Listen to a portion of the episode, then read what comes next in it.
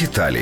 На початку лютого троє членів профспілкової організації Вільної профспілки залізничників України, Куренівського тролейбусного депо «Київпастранс» оголосили голодування. Вони протестували проти незаконного звільнення, порушення норм безпеки праці та тиску на незалежну профспілку. Водії «Київпастрансу» оприлюднили факти несправності тролейбусів, неналежної комплектації аптечок, нечесної оплати понаднормових змін та інших неналежних умов праці. Керівництво депо називало голодування незаконним страйком, а поновити працівників на роботі були згодні лише на підставі рішення гендиректора комунального підприємства чи суду.